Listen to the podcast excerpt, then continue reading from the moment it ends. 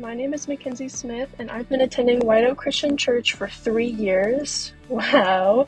Okay, if you are following along with the White Oak Bible reading plan, we'll be focusing our time and attention on Luke chapter 19, verses 11 through 44. Here we'll be reading about one of Jesus' parables. I encourage you to read through these verses and stories on your own and allow the Holy Spirit to speak through you. Today I'm going to focus on verses 15 through 23 in my NLT version. Okay. After he was crowned king, he returned and called his servants to whom he had given the money. He wanted to find out what their profits were. The first servant reported, Master, I invested your money and made ten times the original amount. Well done, the king exclaimed. You are a good servant. You have been faithful with the little I entrusted to you, so you will be governor over ten cities as your reward. The next servant reported, Master, I invested your money and made five times the original amount. Well done, the king exclaimed. You will be governor over five cities.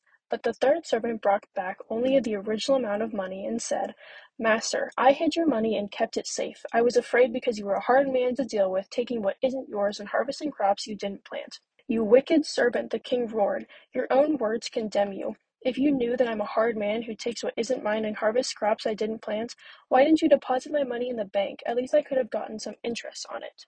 Okay, so what is what is this passage saying?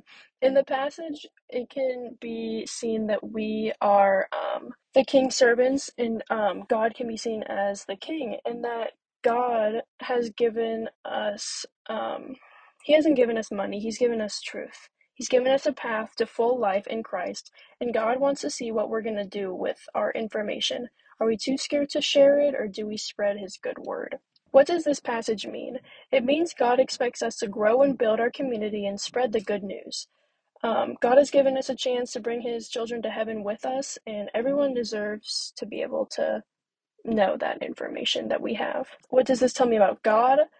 What I've taken from this is that God has given me something. He's given me knowledge and truth that I can spread to other people. Everyone has the ability to spread the good news to other people and to expand his kingdom. And that's what God wants. He wants connections to his people. Real like as Christians, we have real life connections to those people right now who don't know God. And God calls us to be able to see that in people and be able to spread his word to them what does this tell me about people? Is that there's a choice as Christians to be able to spread His word or not. Sometimes it's really easy to let fear get in the way of that and kind of give up, you know, like you know that they're not a Christian, so you're not going to push on it. But um but that's not what God calls us to do. God is calling us to see his good word and be able to spread that to the people in our life. He wants us to be a mouthpiece for his good workings. And how should I live my life based on what I've read? I I personally I want to be like the first servant in the story. I want to be able to spread his word 10 times, but I I don't want to stop there. I want to be able to spread the good news to every person I know in my life, you know.